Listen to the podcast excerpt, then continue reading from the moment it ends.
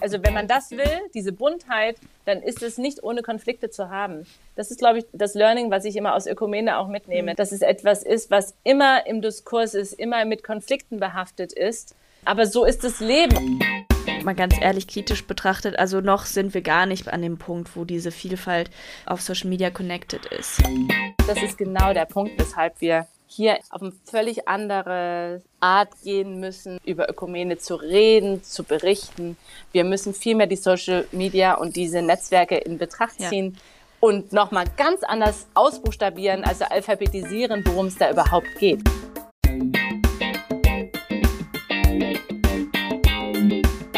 Hallo und willkommen zum Yeet Podcast, dem Podcast für Glaube und Kirche in Social Media und umgekehrt.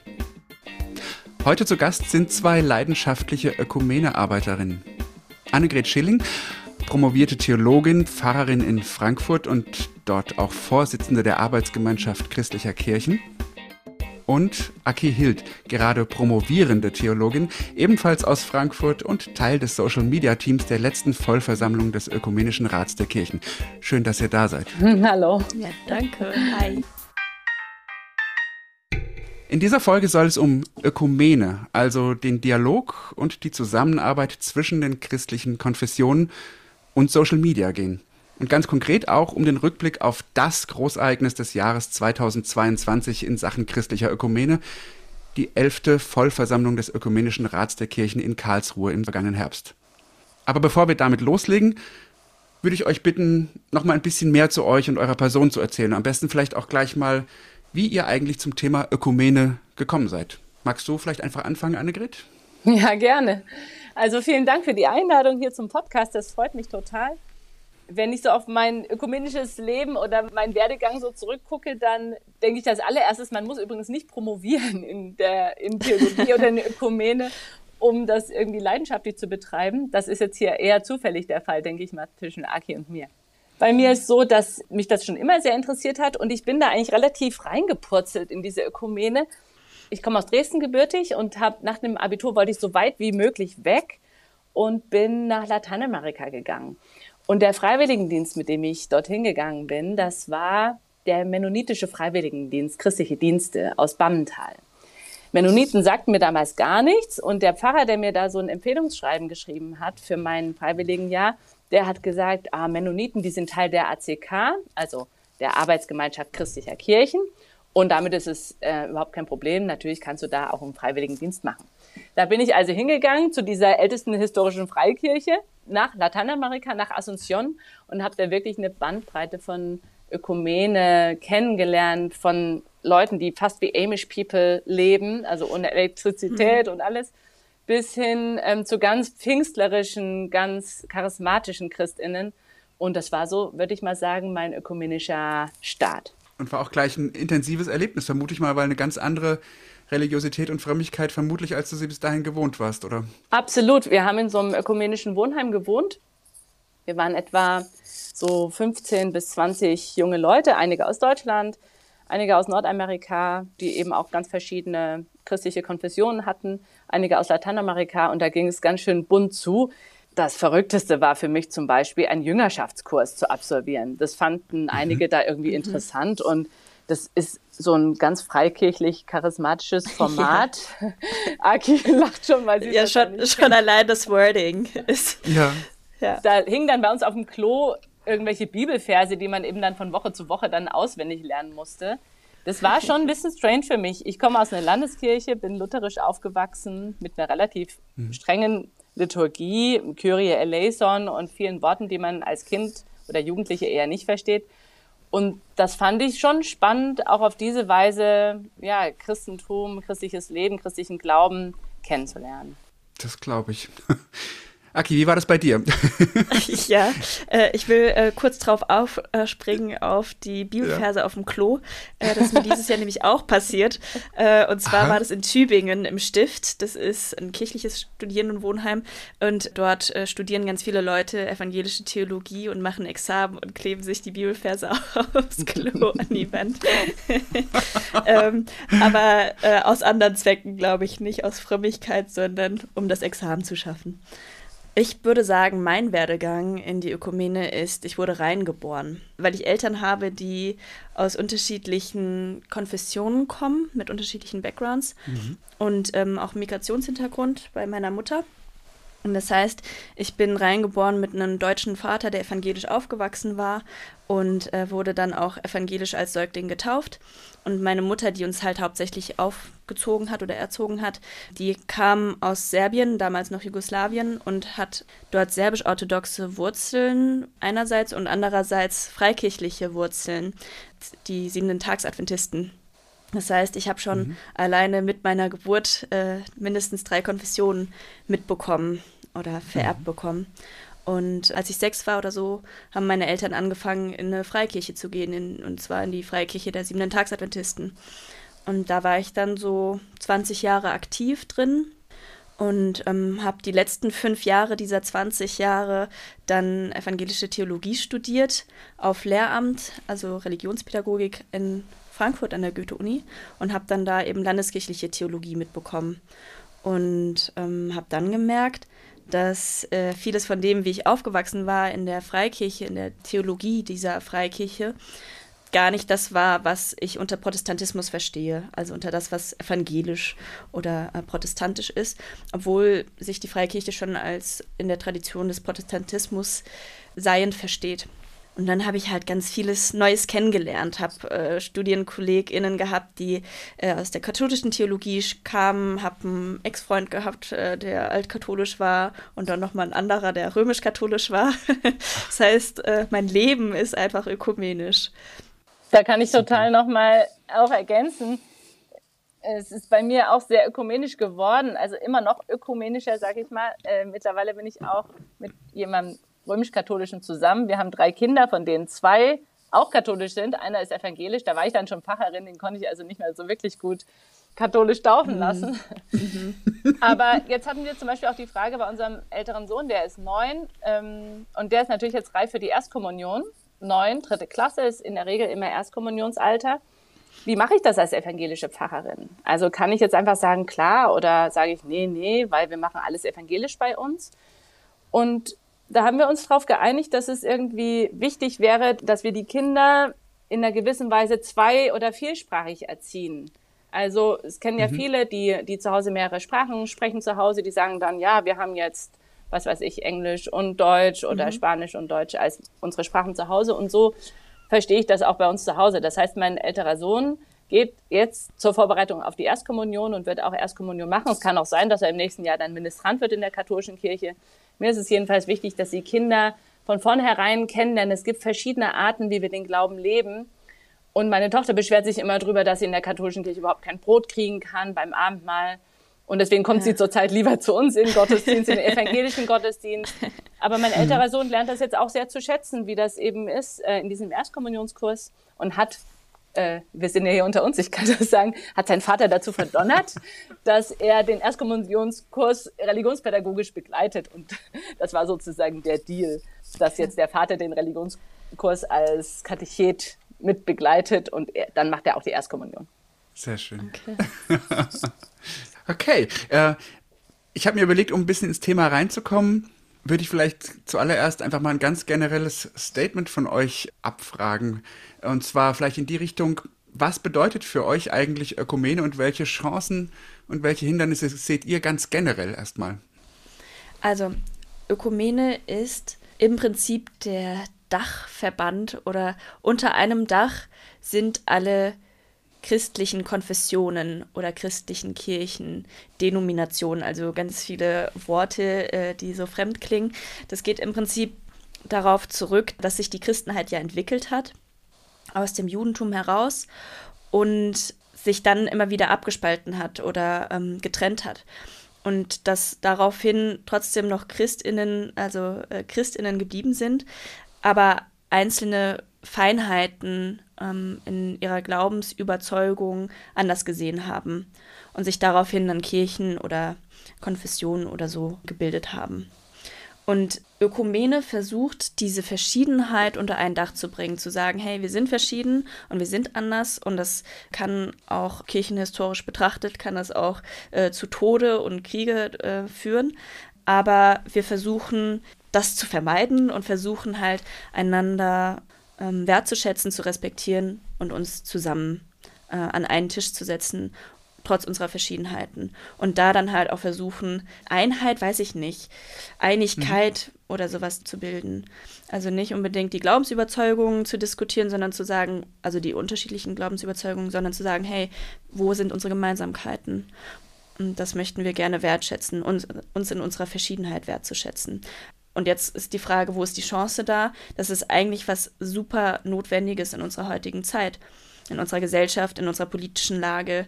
Es war es schon immer, aber ähm, jetzt auch in der Gegenwart ist es halt super wichtig, dass wir uns in unserer Verschiedenheit begegnen können und, und miteinander reden können. Mhm.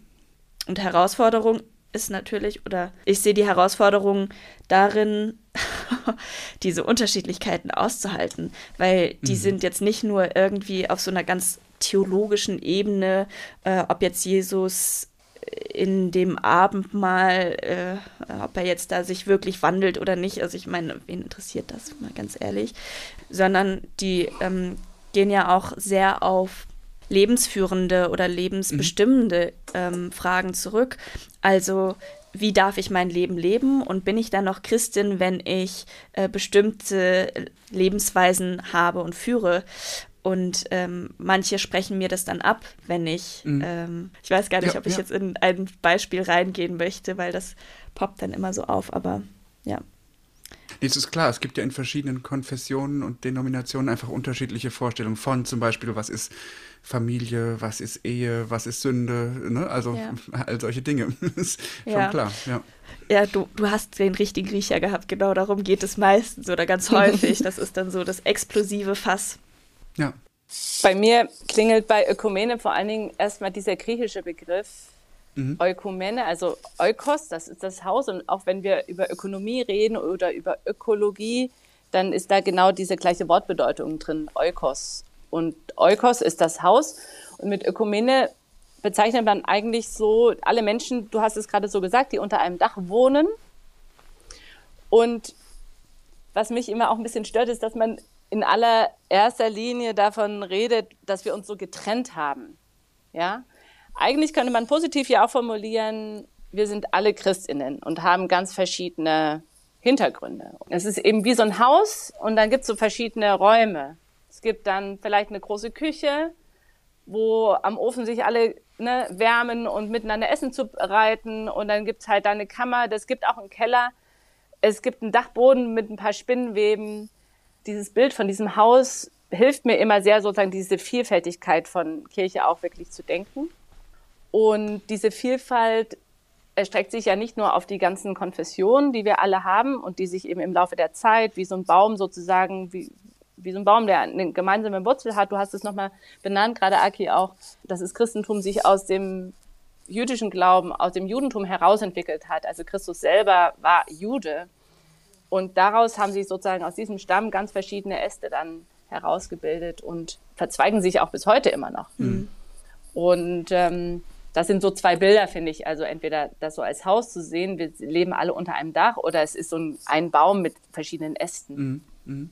Und das symbolisiert für mich die Vielfalt, die Konfession, aber eben nicht nur die Konfession, sondern Christentum ähm, hat sich ja sehr weit ausgedehnt im Laufe der Geschichte auch nicht nur rühmlich ausgedehnt, sondern mhm. es war ja auch genau die, das Ziel von Missionaren in der Zeit der Conquista, der Kolonisierung, da eben auch gewaltvoll das äh, Christentum in andere Regionen zu bringen. Das Resultat haben wir jetzt. Das Christentum ist einfach vielfältig, auch kulturell vielfältig. Und das, was mich am meisten an der internationalen Ökumene begeistert, ist wirklich, wie wir so diese Vielfalt einfach in einem Gottesdienst zum Beispiel spüren können. Wir werden nachher ja noch über die Vollversammlung des Ökumenischen Rates der Kirchen auch sprechen. Das ist einfach toll, dort zu sehen, in welcher Vielfalt sich Christentum gestaltet, wie viele unterschiedliche Gesichter, Lobpreise, Anbetungsformen, ja. Gebete ähm, und Ausdrücke des christlichen Glaubens es gibt. Ich war 2004 zu einem längeren Praktikum im Ökumenischen Rat der Kirchen. Der hat seinen Sitz in Genf. Und das war das, was mich total fasziniert hat. Also Menschen wirklich aus allen Ecken der Erde zu treffen, die sich ganz engagiert und politisch für den christlichen Glauben mhm. einsetzen. Mhm. Das sind keine Fundamentalisten, sondern es sind Leute, die es richtig ernst damit meinen, zu sagen, wir wollen die Einheit, die uns gegeben ist von Christus her, also dieser Stamm, wir gehören eigentlich alle zusammen. Diese Einheit, die wollen wir nach außen tragen und zeigen zum Guten der Menschen. Und das ist für mich bis heute ein ganz wichtiger Zielsatz. Ja. Das heißt, wenn ich das jetzt ableiten würde, eine der Hauptchancen ist ja dann einfach auch zu sagen, wenn wir in gewissen Punkten einig auftreten, uns Themen, die uns wichtig sind, gemeinsam voranbringen, haben wir natürlich auch die Möglichkeit zu mehr Impact, ne? einfach mehr gesehen und gehört zu werden, mehr zu verändern. Absolut. Und das ähm, gilt ja eigentlich auch nicht nur für das Christentum mit einer Stimme zu sprechen, sondern eigentlich ja für Religionen insgesamt. Ja, ja. Ich glaube, dass es, wenn wir über Ökumene sprechen, manche sagen dann, das gibt eine Form der einer großen Ökumene und einer kleinen Ökumene. Mit einer kleinen Ökumene meinen sie im Prinzip die innerchristliche Ökumene und eine große Ökumene. Damit wäre dann eben die Ökumene, also das Zusammenwohnen mit den Religionen auch gemeint. Mhm, ja. für, für mich ähm, ist das eigentlich kein großer Gegensatz, sondern wenn wir sagen, wir wollen miteinander zusammenarbeiten, dann kann es ja nicht sozusagen vor meiner Haustür enden, sondern ja. dann muss ich gucken, was sind die Nachbarhäuser, was ist das Dorf, ja. die ganze bewohnbare ja. Erde. Das ist eigentlich der Gesamtbegriff von Ökumene. Ökumene bedeutet die gesamte bewohnbare Erde und nicht nur einfach nur mein eigenes christliches Haus, das ich versuche reinzuhalten. Ne? Wenn ihr jetzt an Ökumene und Social Media denkt, also das Treffen dieser beiden Bereiche sozusagen. Wie schätzt ihr da die Lage eigentlich ein? Es gibt ja zum Beispiel inzwischen ökumenische Projekte wie Faith Power, fällt mir da ein, oder auch schon ökumenische Netzwerke wie Ruach jetzt. Sind die konfessionellen Bubbles auf den Social Media Plattformen vielleicht generell durchlässiger als in der analogen Welt oder auch gerade nicht? Und wenn ja, warum? Was denkt ihr darüber? Was sind eure Beobachtungen?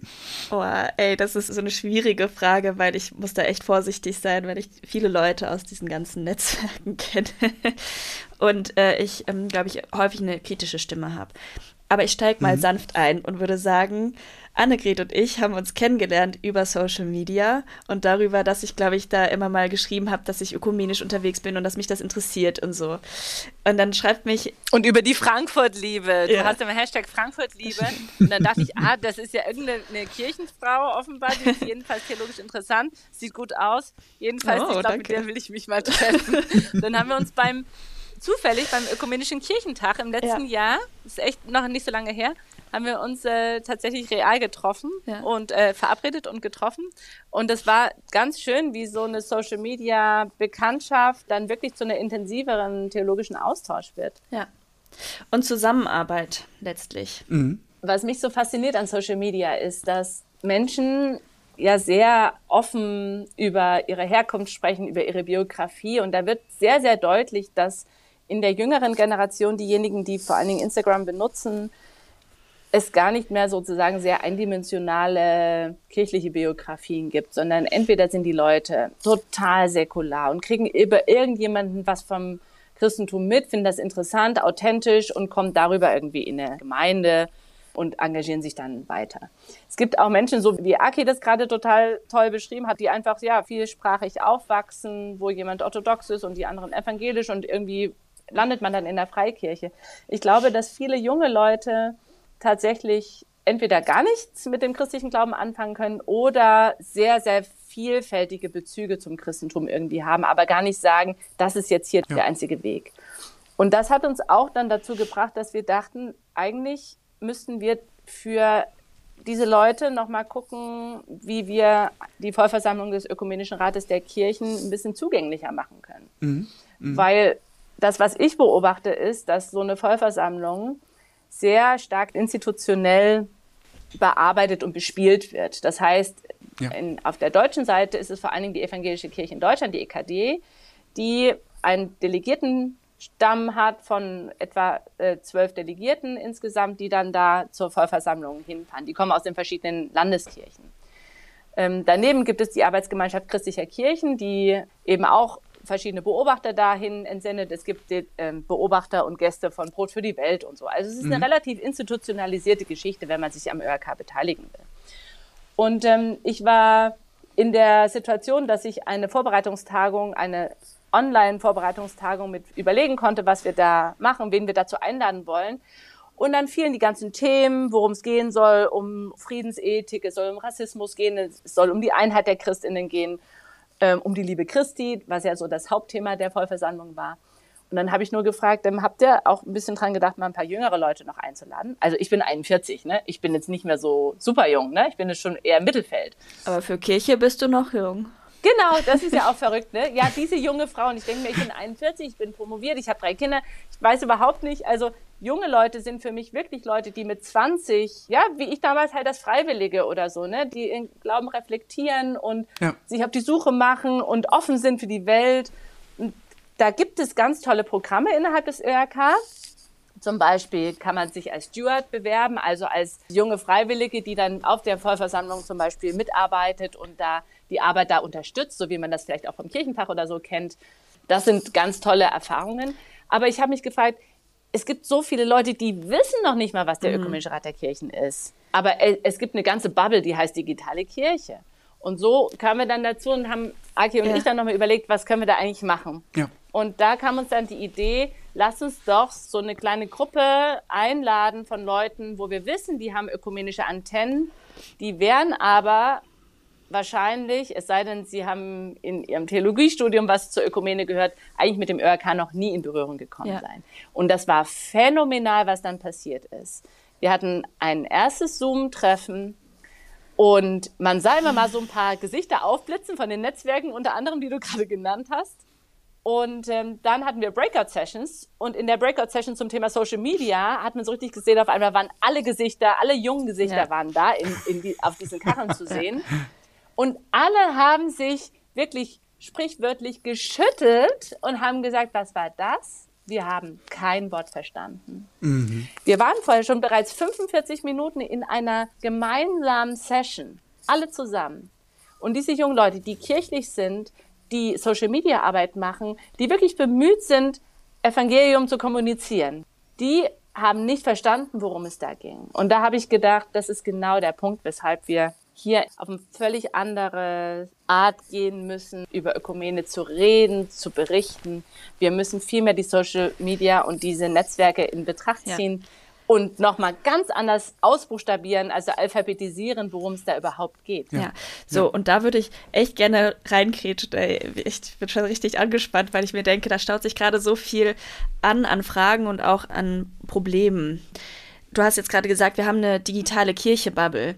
Das haben die Volkskirchen, also diejenigen, die aus römisch-katholischem oder landeskirchlichem Hintergrund kommen.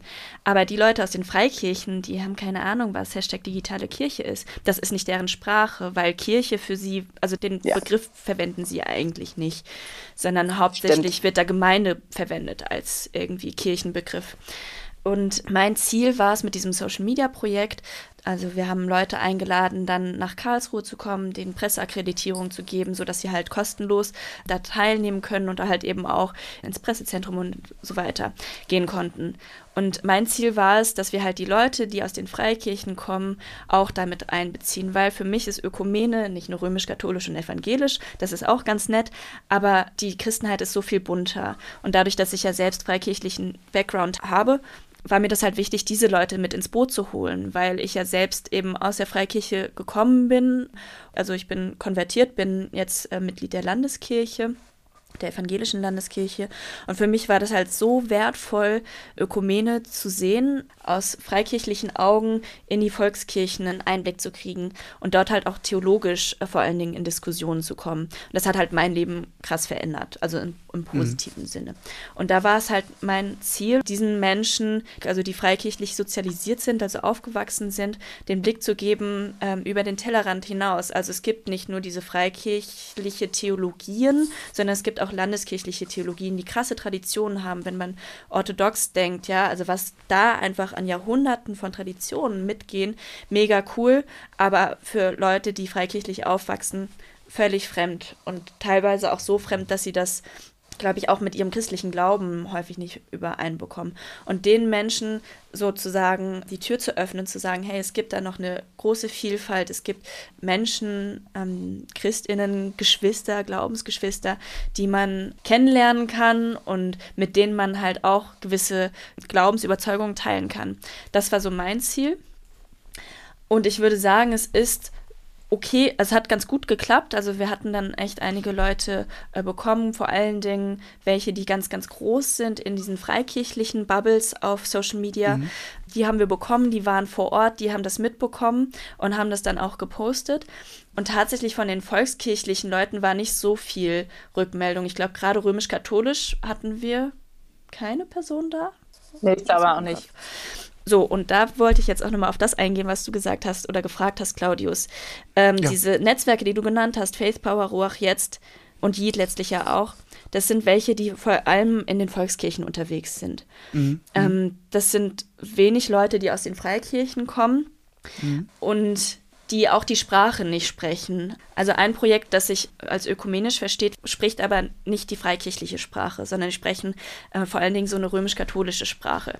Ja. Ähm, auch schon da wird es mit evangelischer Sprache sozusagen schwierig. Ganz abgesehen von orthodoxer Sprache, was also das äh, mhm. pff, großes Fragezeichen auch für mich noch nach wie vor, obwohl ich ökumenisch echt viel unterwegs bin, auf Social Media keine Ahnung, wo die orthodoxen Leute da unterwegs sind. Ja. Also die jüdisch-orthodoxen oder die muslimisch-orthodoxen, die kenne ich, aber nicht die christlich-orthodoxen. Mhm. Ähm, genau. Und von daher würde ich sagen, das ist echt also ein großes Manko ist, dass diese Netzwerke nicht so krass ökumenisch vernetzt sind letzten Endes. Sie sind halt auf dieser Ebene römisch-katholisch, landeskirchlich, evangelisch. Ja. Mhm, mhm. Und äh, es gibt zum Beispiel noch ein weiteres Netzwerk, das aus der freikirchlichen Ecke kommt. Create Unity heißt es. Mhm. Ist ähm, von einem Freund von mir ähm, aufgebaut, der auch in Karlsruhe auf dem ÖRK war. Und da ist es halt aber auch so, dass zwar ein paar volkskirchliche Leute dabei sind, aber das sind halt die, die theologisch in der fundamentaleren Ecke sind, sozusagen, oder in der mhm. konservativeren Ecke, die also dann theologisch auch besser mit freikirchlichen Glaubensüberzeugungen passen. Also auch da vermischt sich das wieder nicht. Also bisher mhm. nicht. Ich weiß nicht, ob sich das noch ändern wird.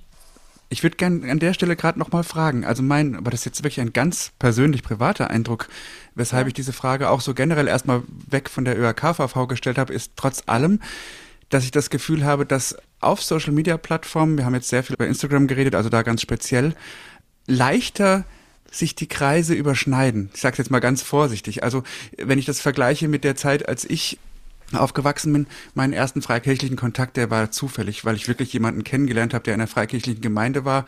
Und das war so, dass die volkskirchliche Gemeinde und die freikirchliche Gemeinde eigentlich keine Berührungspunkte hatten. Mhm. Also örtlich analog nicht. Es gab keine gemeinsamen Veranstaltungen, es gab auch keine Diskussionen gegeneinander, miteinander. Also es gab einfach nicht diese Kontakte und die ergeben sich, habe ich das Gefühl, mhm. auf Social Media eben schon. Und manchmal sind es natürlich tatsächlich auch harsche Diskussionen und Konflikte, aber es passiert halt einfach schon teilweise durch Algorithmen und ähnliches, dass man Dinge, die im etwas entfernteren Glaubensbereich passieren, trotzdem mitbekommt und reingespült bekommt und dass sich Sachen überschneiden, dass Kontakte sich ergeben, wie gesagt, teilweise auch konfliktbehaftet, aber es passiert zumindest sowas wie Dialog sehr viel leichter, als wenn man wie früher, sage ich mal, die eigene Kirche verlassen musste und ins andere Gemeindehaus an die Tür klopfen und hingehen musste, so ungefähr. Ja. Das war so meine These okay. jetzt so. Dass Doch, absolut, das würde ich auch sofort so sagen. Ähm, und insofern hilft Social Media auch einer Vervielfältigung des Ökumene-Begriffs.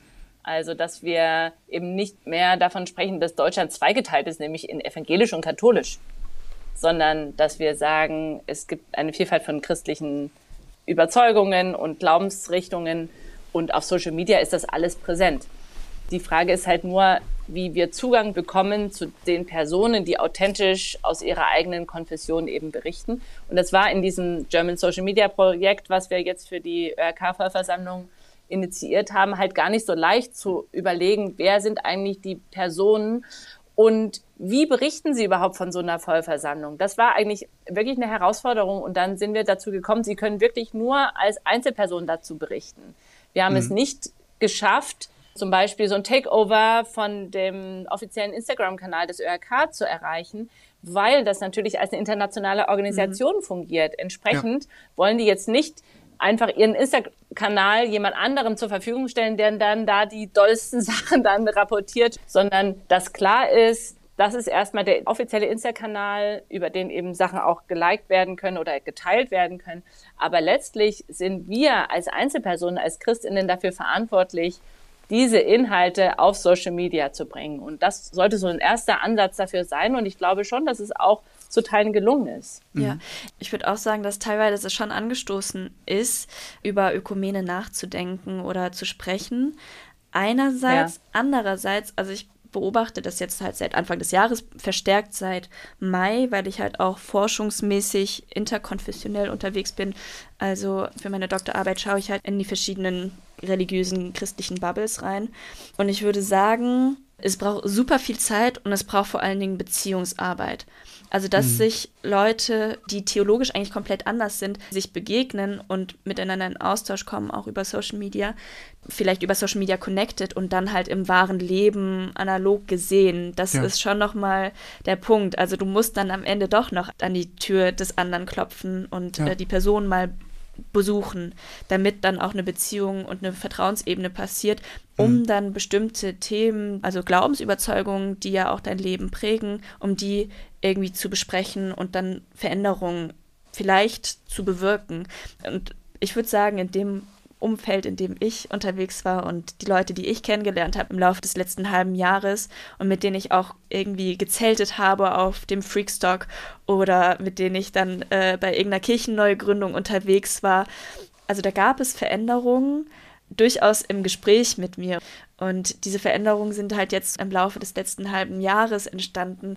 Und das ist richtig schön zu sehen, aber es ist halt auch fucking herausfordernd gewesen. Und da mhm. halt die Leute einerseits nicht vor den Kopf zu stoßen und andererseits selbst halt vor den Kopf gestoßen zu werden ab und zu mal. Also ich habe auch Ablehnung erfahren, ganz klar, weil ich halt queer, theologisch, feministisch unterwegs bin, ökumenisch und interreligiös. Das ist für manche Leute schon so, wow, okay, mhm. äh, ist sie eigentlich noch Christin? Und da halt häufiger mal zu schlucken oder auch zu sagen, hey, das verletzt mich oder zu sagen, okay, ich möchte aber trotzdem, dass du mich noch weiter kennenlernst, weil dann merkst du, dass ich schon Christin bin und das auch irgendwie gut meine. Und das war echt sehr, sehr anstrengend und super herausfordernd und verletzend. Also auf beiden Seiten natürlich. Mhm, mh. Ja. Also ein schwieriger Dialogprozess sozusagen. Ja. Ich würde kurz noch nachfragen, weil ihr gesagt habt, wir sind jetzt ja schon thematisch auch mit zur ÖRK-Vollversammlung gekommen und ihr habt auch gesagt, es waren nahezu keine römisch-katholischen Menschen da, die Social Media gemacht haben, die ihr mitbekommen hättet. Ja. Prinzipiell muss man vielleicht noch ganz kurz erklären, wenn ich richtig informiert bin, der Ökumenische Rat der Kirchen ist ja auch eine Institution, wo die römisch-katholische Kirche gar nicht dazugehört. Ne? Also die lehnt genau. das ja eigentlich ab. Genau. Genau, die, die römisch-katholische Kirche versteht sich ja selbst erstmal als Weltkirche, als weltumspannende Kirche. Mhm. Und der Ökumenische Rat der Kirchen hat sich 48, 1948 gegründet, eben auch im Gründungsjahr der UNO und auch in Genf also insofern gibt es schon so Parallelen als internationale Organisation. Und die römisch-katholische Kirche war nicht dabei. Es waren aber auch nur ganz wenige orthodoxe Gemeinden dabei, sondern ganz viele evangelische, viele aus Nordamerika, aus Europa, auch nur ganz wenige aus dem globalen Süden. So Anfang der 60er hat sich das sehr stark verändert. Dann kam nämlich die russisch-orthodoxe Kirche, die mittlerweile eine der größten Mitgliedskirchen hm. des ÖRK ist. Die kam als Mitgliedskirche 1961 dazu. Und eben auch in den 60er, 70er Jahren, man kann sich das schön vorstellen, ne? ganz viele Gebiete wurden dekolonisiert, äh, wurden unabhängig von der europäischen oder nordamerikanischen Vorherrschaft und sind dann auch eigenständiger Teil des Ökumenischen Rates der Kirchen geworden. Und die katholische Kirche hatte ja in den 60er Jahren so eine große Öffnung hin zur Welt und ist damit auch sehr viel ökumenischer geworden. Das ist auch manchmal schon ein bisschen in Vergessenheit geraten. Aber eigentlich ist die römisch-katholische Kirche schon auch ein bisschen ökumenischer, als man sie immer so einschätzt. Mhm. Sie ist jedenfalls als, es gibt da so eine gemeinsame Arbeitsgruppe seit vielen, vielen mhm. Jahren mhm. zwischen römisch-katholischen, auch äh, Kirchenführern und dem ÖRK. Auch der Papst ist regelmäßig ja, da auch zu Besuch gewesen. Also sehr viele Päpste waren schon in den Headquarters in Genf. Mhm. Also es gibt sehr gute, intensive Arbeitsbeziehungen, aber es ist nicht angestrebt, dass die römisch-katholische Kirche Teil des ÖRK wird. Mhm. So würde ich es mal okay. so zusammenfassen. Ja. Und dann wäre noch eine zweite Sache vielleicht ganz kurz zu erklären oder einzuordnen. Wir haben jetzt ja schon über die Vollversammlung des äh, ÖRK im vergangenen Spätsommer, Herbst in Karlsruhe gesprochen. Warum war das oder ist eigentlich so eine Vollversammlung überhaupt so was Besonderes? Und warum auch, dass sie in Karlsruhe bzw. in Deutschland stattfand? Also im Prinzip ist es so, dass diese Vollversammlung alle acht Jahre stattfindet. Das heißt, es schon okay, dauert so total lange. selten. Genau. Ähm, 1948, glaube ich, war die Gründung des Ökumenischen Rats der Kirchen oder Weltkirchenrat. Und dieser Weltkirchenrat, der, ähm, wenn er alle acht Jahre tagt, dann hat er, keine Ahnung, wie häufig er schon bisher getagt hat. Und zwar auf der ganzen Welt verteilt. Jedes Mal in einem anderen Land. Das heißt, zu unseren Lebzeiten wird der Weltkirchenrat höchstwahrscheinlich nicht nochmal in Deutschland tagen. Mhm. Und damit ist es ein Once-in-a-Lifetime-Event, dass man okay, ähm, ja. Christinnen aus der ganzen Welt auf einem Fleck zusammenbekommt. Und das ist super besonders und es ist super besonders, sie in ihrer Verschiedenheit zu sehen, aber auch in ihrer Ähnlichkeit zu sehen. Ich habe ähm, zum Beispiel dort jemanden kennengelernt in Karlsruhe, der aus Fiji kommt, also aus den pazifischen Inseln am anderen Ende der Welt. Und diese Person, ich kam mit der ins Gespräch und dann haben wir festgestellt, dass er auch adventistisch aufgewachsen ist und mittlerweile, glaube ich, methodistisch unterwegs ist. Und dann haben wir so ein bisschen was darüber geteilt, wie unser Upbringing war, so wie es war, äh, adventistisch aufzuwachsen.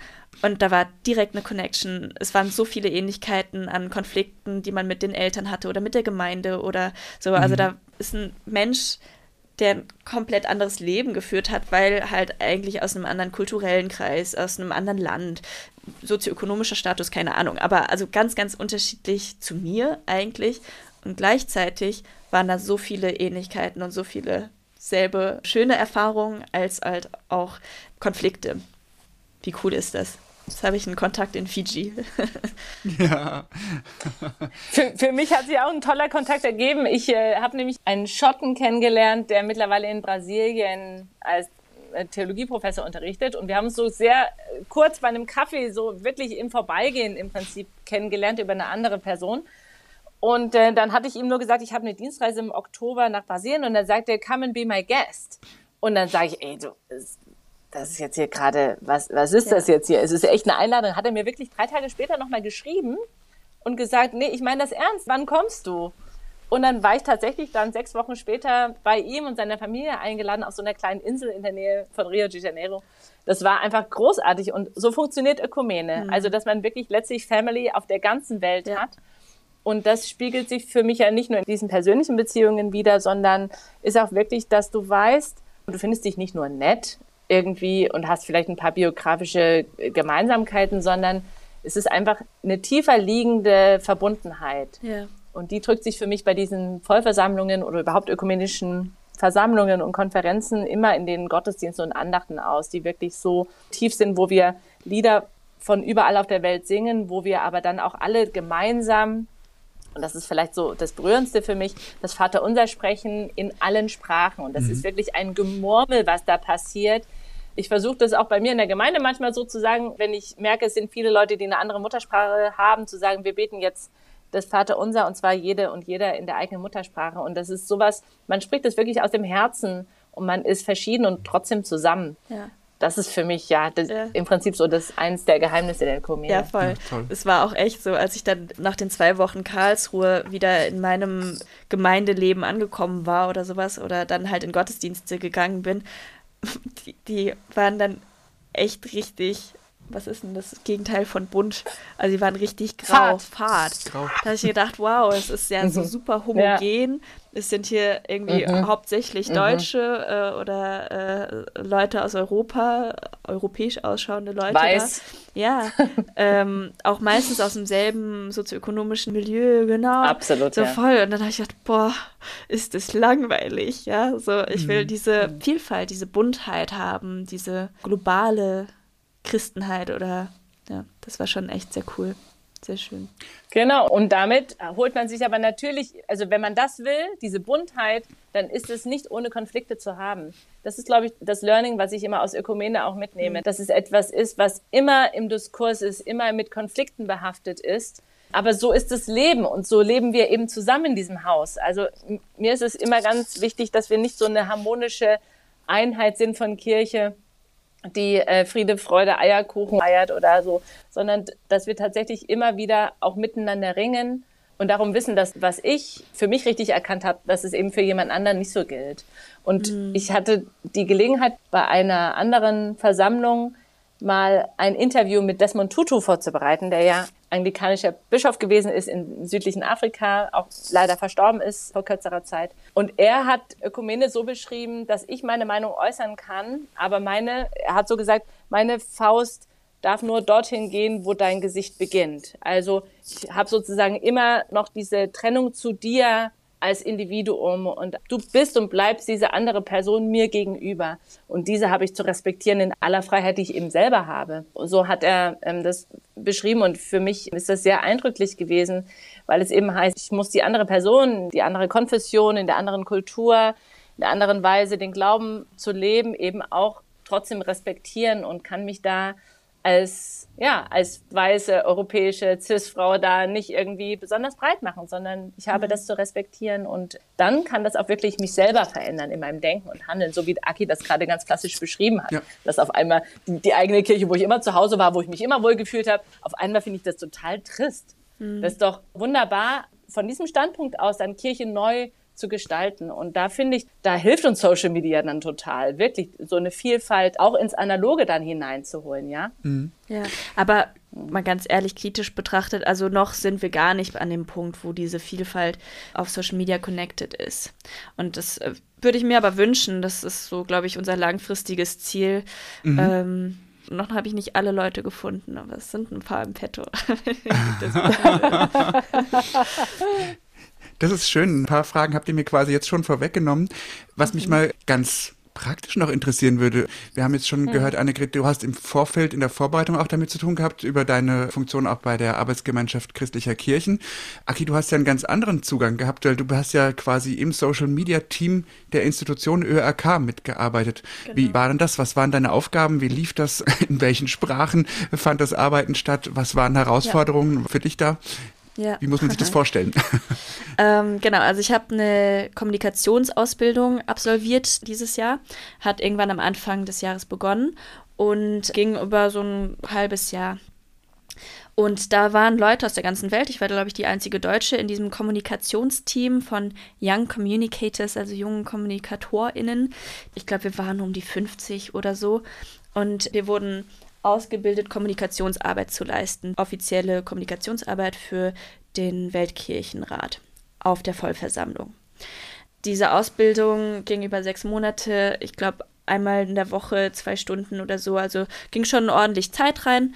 Und das Coole war, dass ich da halt mit Leuten jede Woche zusammen war, die aus der ganzen Welt kamen, die eine ganz andere Kommunikation führen als ich.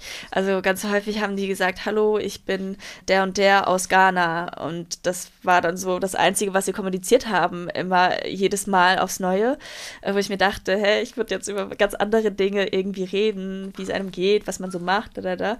Aber nee, das ist halt nicht deren Kommunikationsart ähm, aus ihrer Kultur kommt, sondern Mhm. Sie, ihnen reicht es, sich zu begrüßen und ihre Nationalität zu nennen. Und das irgendwie jetzt auch knapp ein Jahr später, noch immer ist das so.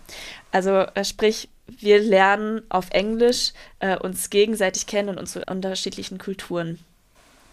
Und die Kommunikationsarbeit äh, beim World Council of Churches hat die Herausforderung, unterschiedliche Sprachen zusammenzubringen, unterschiedliche Kulturen und dann halt auch noch auf einem Niveau, das nicht immer akademisch ist.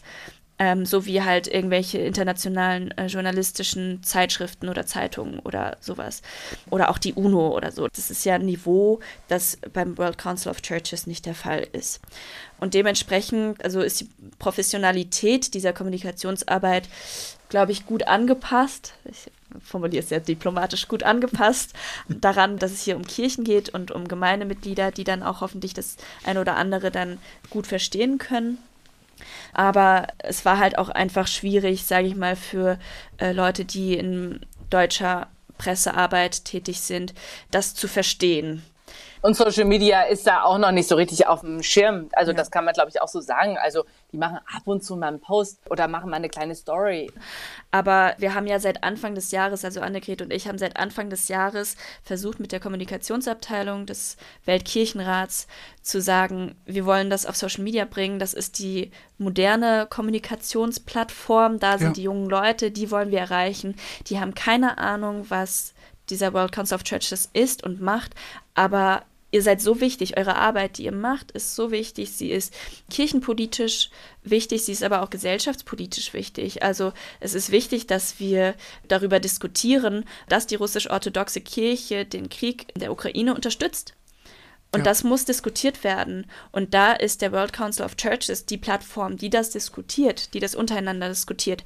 Und das wäre richtig cool, das auf Social Media den jungen Leuten irgendwie nahe zu bringen. Und das haben die aber auf Social Media, haben sie einfach nicht auf dem Schirm. Leider. Wir haben echt seit Anfang des Jahres probiert, denen das zu sagen, wie wichtig das ist. Und dann war auch, weil ich ähm, manchmal etwas äh, kritisch unterwegs bin und dann auch Leute äh, vor den Kopf stoße und hierarchische Strukturen nicht so gut pflege, war es dann so, dass ich halt nur für die Vorversammlungen in der Social Media Abteilung tätig war.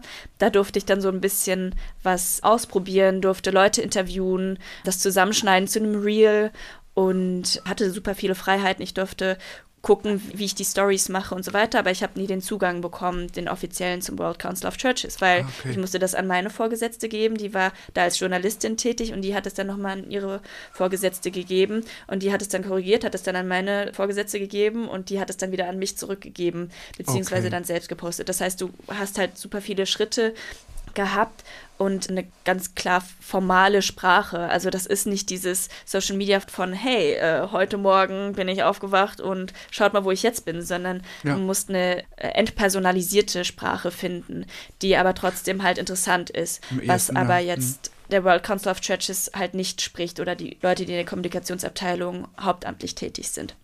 Die institutionalisierte Ökumene, so könnte man vielleicht auch sagen, weil, und das kennen wir ja auch innerhalb von IKD und auch innerhalb von GIT, habt ihr damit auch leidvolle Erfahrungen sozusagen, wie das ist. Es ist auch alles eine Finanzierungsfrage. Also wie groß auch so ein Kommunikationsteam ist und wie viel Bedeutung ja. man einem Gremium zumisst, das zum Beispiel jetzt eben ich nehme jetzt einfach nur als Beispiel ähm, die Beziehung zur römisch-katholischen Kirche pflegt oder sagt, wir müssen uns miteinander über unser Taufverständnis nochmal Gedanken machen oder wir wollen zum Thema von entwurzelten Menschen im südlichen Afrika zum Beispiel reden oder zu Flucht und Migration. Es gibt ja tausend Themen, die die Ökumene auch behandelt. Und das muss einfach auch ins Verhältnis gesetzt werden zu der Frage, wie statten wir unsere Kommunikationsabteilung aus und welche Formate und welche Sprache spricht sie da um gut Social Media zu machen, also für so eine internationale Organisation brauchst du mehrere Leute, ja. Mhm. um sowas zu machen. Ja. Und, wir, und wir wissen das auch aus unserer digitalen Kirche-Bubble, dass es ja noch nicht mal PfarrerInnen möglich ist, dafür Stundenanteile von ihrem Fahrdienst ja. dafür angerechnet zu bekommen. Das heißt, alles, was wir hier machen, machen wir irgendwie, weil wir es wichtig finden und weil wir schön finden, dass sich eben Theologie und Kirche und Glauben eben auch auf Social Media finden lassen. Aber die genau. wenigsten, auch innerhalb des Heat-Netzwerkes, sind es, glaube ich, wirklich die wenigsten, die dafür wirklich vergütet werden. Die kann man wahrscheinlich an einer Hand abzählen. Genau. Und genauso ist das auch innerhalb der internationalen Ökumene so, dass eben selbst beim Ökumenischen Rat der Kirchen es dann noch nicht wirklich viele Leute gibt, die Social Media machen und die entsprechend eben auch diese Sprache eben genau. nicht sprechen. Ja. Denn natürlich hatte der ÖRK einen Haufen von Themen und auch Personen, ja. die authentisch und glaubwürdig von ihrer Arbeit berichten könnten. Wenn die jede Woche ein cooles Reel machen würden, ja. dann würde auch die Arbeit des ÖRK natürlich nochmal ganz anders in die heutige Zeit transportiert werden. Das ist jedenfalls ein Wunsch, den ich habe, ja. dass man innerhalb von Kirche mehr merkt, es gibt genügend Inhalte. Es gibt sehr viele gute Leute, die an Inhalten arbeiten. Aber wir müssen sie auch so transportieren, dass sie Menschen erreichen. Und da sind nicht mehr die ökumenischen Zeitschriften unbedingt, ja. ja. Dass es die auch geben soll, denke ich schon. Gerade für auch ein gewisses Niveau, weil wir wissen alle, dass Reels manchmal einfach auch relativ platt sein müssen, relativ eng sind. Sie sind halt relativ kurz ne, gefasst, um ja. so das Wichtigste prägnant rüberzubringen. Aber sie eröffnen ja keinen wissenschaftlichen Diskurs unbedingt gute Reels machen das schon. ja. Ja, wir haben jetzt schon ein bisschen ähm, über den Ausblick auch geredet, also Schwierigkeiten, aber auch Chancen und Möglichkeiten, die sich natürlich auch aufgrund so einer Vollversammlung ergeben, aber generell auch bei Social Media in der Ökumene-Arbeit gegeben sind. Vielleicht an euch beide nochmal die Frage, wenn ihr jetzt ein bisschen in die Zukunft träumen könntet, was würdet ihr erwarten und was erhoffen, wie diese Arbeit jetzt vielleicht Früchte trägt, wie es weitergeht? Wir haben ja darüber gesprochen, dass ich in der Arbeitsgemeinschaft christlicher Kirchen hier vor Ort in Frankfurt arbeite. Und ich merke, dass so eine Vollversammlung dann schon wirklich totale Früchte auch für die Arbeit vor Ort trägt. Jetzt nicht in den Resolutionen oder in den großen Empfehlungen und Gremien, die da gefasst werden, aber wir hatten eine Besuchsgruppe hier und haben die empfangen. Und wir haben gemerkt, dass uns das in unserer Gemeinschaft nochmal wirklich nach vorne bringt. Und ich glaube, es geht auch vielen so, die als Besuchsgruppe nach Karlsruhe gefahren sind, so, dass man sich wirklich nochmal Gedanken macht darüber, was Ökumene wirklich ist und wie wir das so gestalten wollen. Und ja, ein Punkt für mich, den ich von Karlsruhe mitnehme, ist wirklich dieser Punkt, den ich eingangs auch schon angesprochen habe, mit dem, wie weit reicht eigentlich die Liebe Christi und wen umfasst sie alles?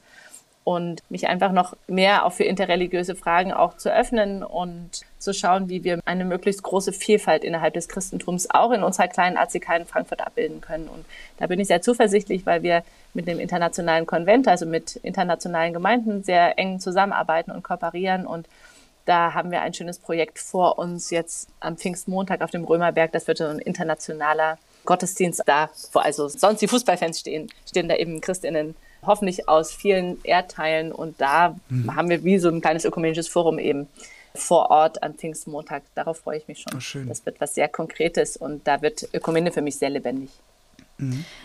Also, ich wünsche mir, weil ich super gerne über Theologie rede und über Glaubensgrundsätze diskutiere und nachsinne und nachdenke und so weiter, würde ich mir wünschen, dass wir eine ökumenische Plattform dafür finden oder ein Podcastforum oder ein Netzwerk oder was auch immer. Also irgendwie ein Ort in den digitalen Medien schaffen, wo man über seinen evangelisch-landeskirchlichen Tellerrand hinausblickt oder ähm, auch über die innerkatholischen Streite, also so irgendwie das auch mal zur Seite schiebt und eine vielfältige Diskussion findet.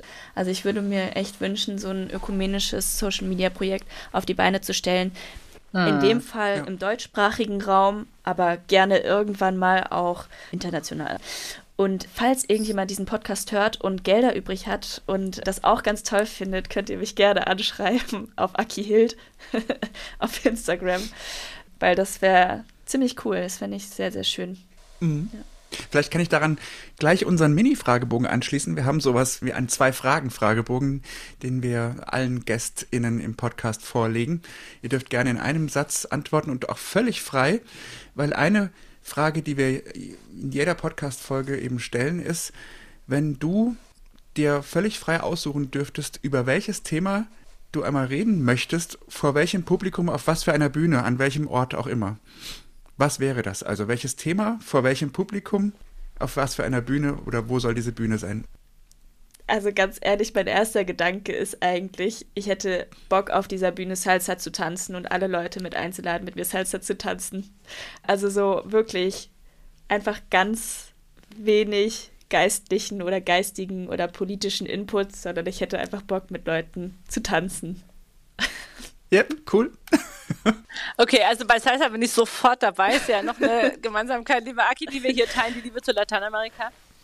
Ich hätte Lust, weil ich ja gerade in Brasilien war, mit den Leuten in einem Schwimmbad. Also du hast ja gefragt, wo, ja? Also, ja. Äh, der Ort wäre in einem Schwimmbad und gerne mit vielen Picknickdecken vor Publikum. Das ist mir, also Publikum, was da ist, ja, im Schwimmbad eben. Mhm. Darüber zu reden, wie wirklich wahnsinnig jetzt komme ich doch mit dem Inhalt, aber wie wirklich wahnsinnig privilegiert wir hier in Deutschland leben. Mhm. Es ist mir so ein Anliegen, das Leuten immer wieder zu sagen, in Kriegszeiten, aber auch in Zeiten, wo wir als Kirche immer noch so wahnsinnig viel Geld haben. Mhm. Also im Vergleich jetzt zu Brasilien zum Beispiel, wo ich kürzlich war, und darüber mit den Leuten ins Gespräch zu kommen, wie sie das so wirklich empfinden, wie sie ihre Privilegien wahrnehmen oder vielleicht eben auch teilen, vielleicht eben auch dann zur Erkenntnis zu kommen, so privilegiert sind wir hier gar nicht, sondern es ist eben auch voll divers, viel diverser, als ich mir eben vorstelle. Aber das am öffentlichen Ort im Schwimmbad, das finde ich gut. Cool. Ja. Die zweite Frage aus dem Fragebogen. gerne auch bloß in einem Satz, wie ihr mögt. Der Begriff ist schon öfter gefallen bei euch, digitale Kirche. Seit wir diesen Podcast machen, versuchen wir dem nachzuspüren, was das eigentlich sein könnte genau. Und haben also eben dementsprechend, wie viele Folgen es gibt, auch schon so viele Antworten gesammelt. Und wahrscheinlich ergeben all diese Antworten zusammen ein Gesamtbild. Also wenn ihr den Hashtag digitale Kirche vor euch seht, was ist das für euch? Ja, also das ist das, was ich schon zu Beginn gesagt habe. Mein Learning im letzten halben Jahr war, dass das ein Begriff ist, der vor allen Dingen volkskirchlich verwendet wird und Relevanz hat. Und mhm. ich fände es cool, wenn wir einen Hashtag finden, der vielleicht eine ökumenische Sprache spricht, also wo halt auch Leute, die nicht römisch-katholisch oder landeskirchlich evangelisch sind, sich unter diesem Hashtag wiederfinden können, um ein Gefühl von Gemeinschaft zu finden, also von christlicher Gemeinschaft. Mhm. Wenn ich an digitale Kirche denke, denke ich an so ein paar Leute, die das halt als Vorreiterinnen mitgestalten. Also Seligkeitsdinge, natürlich Theresa liebt und Anders Amen, so, um mal so ein paar zu nennen, wo ich denke, das ist toll, es macht einfach Spaß, denen zu folgen. Und deswegen habe ich drei Adjektive für digitale Kirche, nämlich vergnügt und angstfrei und zukunftsorientiert. Wie schön. Liebe Annegret, lieber Aki, vielen lieben Dank, dass ihr da wart. Vielen Dank für die Einblicke, für eure Gedanken und Ideen. Ich fand es sehr spannend. Danke, dass wir hier sein durften. Claudius, vielen Dank für die Einladung, dass ihr auch Jed zu so einem Ort gemacht habt und uns einfach auch in diesem German Social Media Projekt auch unterstützt habt und gesagt habt, das ist ein wichtiges Ding, das sollten wir machen. Ja, ja danke, lieber Klaus. Ich hätte so häufig fragen wollen, was du eigentlich dazu denkst und wie deine Erfahrung und deine Meinung ist, aber wir zwei Plappermäuler konnten das auch ganz gut mit unseren Erfahrungen füllen. Dann müssen wir noch mal eine Folge machen. Ja. Wir hätten, glaube ich, eh noch genug Stoff für mindestens eine weitere oder zwei weitere ja. Folgen oder wie viele auch immer. Mhm. Also danke, dass ihr da wart. Die wichtigsten Infos und auch die Insta-Handles übrigens von Annegret und Aki sind natürlich in den Show Notes verlinkt. Fragen und Feedback zum Podcast, wie immer, könnt ihr, liebe HörerInnen, jederzeit gerne loswerden über unsere Website www.jit.de, per Mail an info.jit.de oder natürlich auch per DM über unseren Insta-Account jit-netzwerk. Danke auf jeden Fall bis hierhin fürs Zuhören und wenn ihr etwas davon hattet, sagt es gerne weiter. Und jetzt auch noch viel Spaß mit dem Folgehype. Tschüss. Der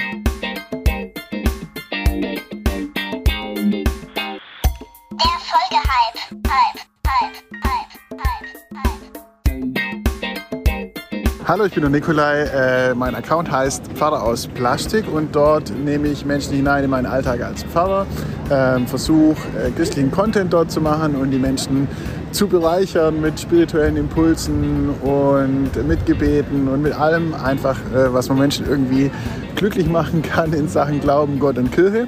Äh, was ich voll feiere, auf YouTube ist der Account von Daniel Abt. Ich bin voll der Auto-Nerd und äh, ziehe mir immer seine Auto-Reviews rein und wie er da irgendwie Hand anlegt an die Autos und die schneller macht, äh, finde ich einfach mega. Das ist so meine Empfehlung. Zieht's euch rein. Ähm, genau. Liebe Grüße von mir.